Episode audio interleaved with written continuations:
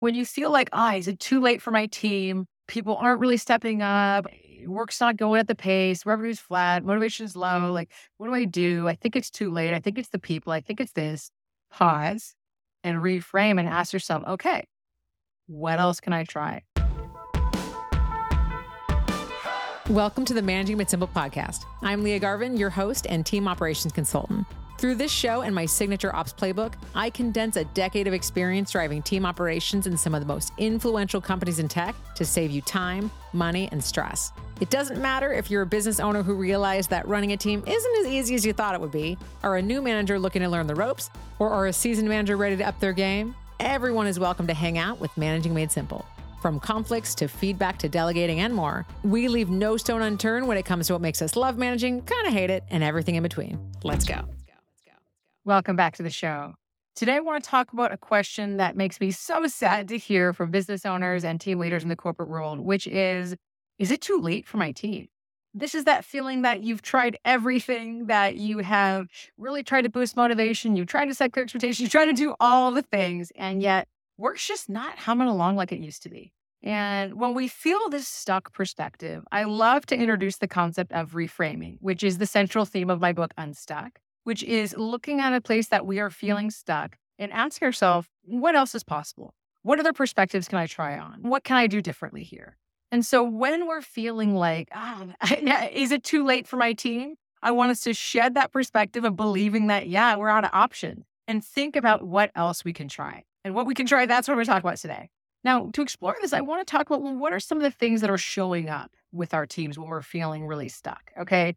And one example is motivation is really low, right? Things used to be really, people were really excited about the work. They were, you know, they'd come to the lunches and the happy hours and they'd come Monday morning and bring ideas and they'd be sharing things. And now it's kind of like, oh, they show right in time or they're not, they're giving one word answers or those team lunches that you worked so hard to kind of get up and running are only sparsely attended. And you're like, ah, is this my new team now? Have I lost the team culture? Right. And so when that question comes up, that's a signal that we might be feeling stuck and we need to try something else. Another one is is when you see folks aren't stepping up as leaders. And this is one that I have heard a lot from business owners and folks in the corporate world of feeling like, well, I gave my team members a lot of opportunities. I've tried to delegate, I've tried to really understand what their superpowers are and, and invite them to step up and, and they're not taking me up on it do I have the right people? So that's another really stuck question of wondering, like, ugh, I don't know if I have the right people on my team. Can they even be leaders? Another is when work's not getting done at the pace it used to be, right? We're, we're in the beginning of the year, we want to be starting off really strong, and we're looking around saying, well, Q4 ended kind of kind of came to like a grinding halt. I I don't know. We had so much momentum in the middle of the year, and now it's kind of fizzling out. Is is my team able to deliver at the pace that I need them to? And another, if you're a business owner, revenue's flat. So you're doing all these things, you're trying to get people involved in the sales process, you're trying to get people involved in growing the business, and you're seeing revenue flat. You're like, well, is this it for me? Have I hit a plateau? So all of these questions where you've kind of come to an assumption or conclusion about stuff kind of not going in the right way, being in this stuck place, that your team's not going to be motivated, you lost the culture, that folks aren't the right people, they can't step up as leaders, that, you know, you now can't deliver at the same pace that you could, or that you've kind of hit this plateau in your business and kind of out of options. These are the stuck perspectives I want us to reframe today. And I want us to think about what else can I try? And I want to talk about three areas that I think can be really game changing to get out of this stuck place. Now, the first is to set expectations with your team members. Whenever you are not seeing work being done as you need to, this kind of leadership stepping up, folks really taking on their responsibility to grow the business, that is a moment to reset our own expectations. And this means having a conversation with folks individually or as a team around, hey, you know, it's Q1, we're hitting the ground running. Here is what the expectations are. Here's what bonuses will be based on. Here's the metrics. Here's what success looks like. Really getting people rallied around it. Because I think sometimes when motivation is low, it's because, well, we don't really know what's expected of us, or we kind of think we got in this rut of doing maybe the bare minimum and we got to be rallied back around it. And so that pairs with the second thing that I think is one of the most important things we got to do, which is create accountability mechanisms. And so this is a way to drive motivation because when we know what success looks like, when we feel accountable, we step up as owners, we bring this ownership mindset, which is proactivity to our work, and we show up really differently. And that's a way to turn around things like you know, work not getting done the pace we need to. Setting targets, saying, hey, this is what we got to get, get done this week or this month or this quarter. Here's how we've load balanced across the team. What do you need? Does this feel like the right size plan? And then checking in on it regularly. And this is where accountability often falls short. We have like a great system going into it, it's all figured out, but then we don't check back in on it. And if you have aggressive timelines and these things need to be met, checking in before it's too late, asking for any risks, talking about mitigations, checking in, checking in, checking in, so that when you get to that deadline, you know 100% if it's going to be hit or not. And if it's not hit, your team is clear. They got to have an answer for that. And that is something that's really, really important is that our teams don't feel like it's optional to get work done. Right. I mean, that's what really can weigh on you as that manager, as that business owner, when you feel like I'm the only person that cares about if this happens or not. And that's going to really drive that stuck feeling. As a business owner, when I have a lot on my mind, there is nothing more helpful than having a checklist and nothing more gratifying than crossing things off that list. And as the leader of your team and company, it might feel like the list of things you have to remember to do to be a good manager gets longer every day. That's why I created my Thriving Team Checklist, including 10 things you can do this week and every week to show up better for your team. Get in the rhythm of completing these things every week, and you will find that not only is your team performing better, your job is getting easier in the process. It's the ultimate win-win. Grab your copy today at liagarvin.com slash checklist. So when you set expectations around what's got to get done, who's doing what, really clearly delineate roles and responsibilities, really clearly talk about when you're going to check in, what the metrics are for success, all these things. This creates accountability for each person. And we ask them to step up as owners. We say, hey, you know, you're owning this project. You know, what is what makes sense to be reporting on it? What do we want to be talking about when? Asking them to volunteer some of the metrics for it, owning the metrics. Hey, one thing when we're asking our team members to report on something, it's not just we give them a report on their team area and say, like, speak to these things. They should already have be actively checking in on whatever metrics are related to their role, right? So if they're doing social media, they should know about the engagement. If they're working on business development, they should know about lead generation and they should be telling you. And that feels a sense of accountability. And that gets you out of this stuck place where, you know, revenue's flat, no one's really speaking to it, where work's not moving the pace, where people aren't stepping leaders, they're waiting for you to hand them those reports, right? And then giving feedback. And this is what's going to really hit on that motivation piece. So I said setting expectations, creating accountability. Our third solution for the stuck place of wondering, ah, is it too late for my team? Is giving feedback. Because once you've laid the foundation of expectations, you now have something there that you can pay feedback back to, right? And so feedback is a really tough one for a lot of us, right? We have a lot of baggage around. I talk about feedback a lot. I, I, always say, you know, can I give you some feedback? Is the worst, most uncomfortable question we can hear in the workplace and frankly in life, right? And it's because we have a mm-hmm. lot of fears around what is somebody going to say? Does this mean I screw everything up? That they don't like me, that I am worthless, whatever. We have all this baggage around feedback.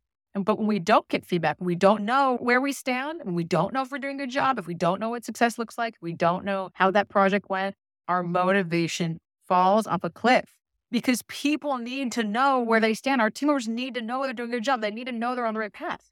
So we avoid feedback because we don't really know how to give it or we feel like, you know, no news is good news, or we don't want to have a hard conversation. We don't want someone to be offensive. We avoid it. We're making the situation worse. And that is, if we do not give feedback, then yeah, it is going to be too late to fix your team because you're not telling them anything they have to do to fix it. Right. So feedback is going to be the real, the third piece of this. And one of the most important is giving positive feedback and recognition and appreciation and giving constructive course correcting feedback.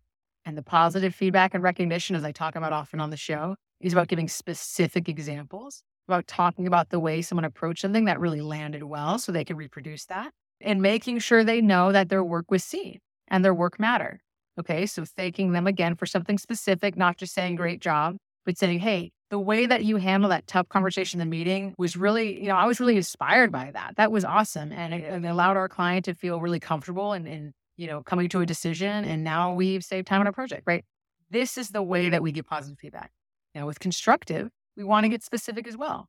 And I love to tie constructive feedback to someone's bigger goal or something they're working towards, something that's important to them, show them that I see you and I care about you. And that is why I'm giving feedback, because this is going to make the feedback easier to action and is going to increase that motivation because I say, oh, I see my manager is in it for me. They want me to be successful. So here's an example. You know, let's say a team member has been really wanting to present to clients and or take a more active role with clients whenever face to face whether that's you're in an agency or you're in a some a physical location where there's interaction with clients.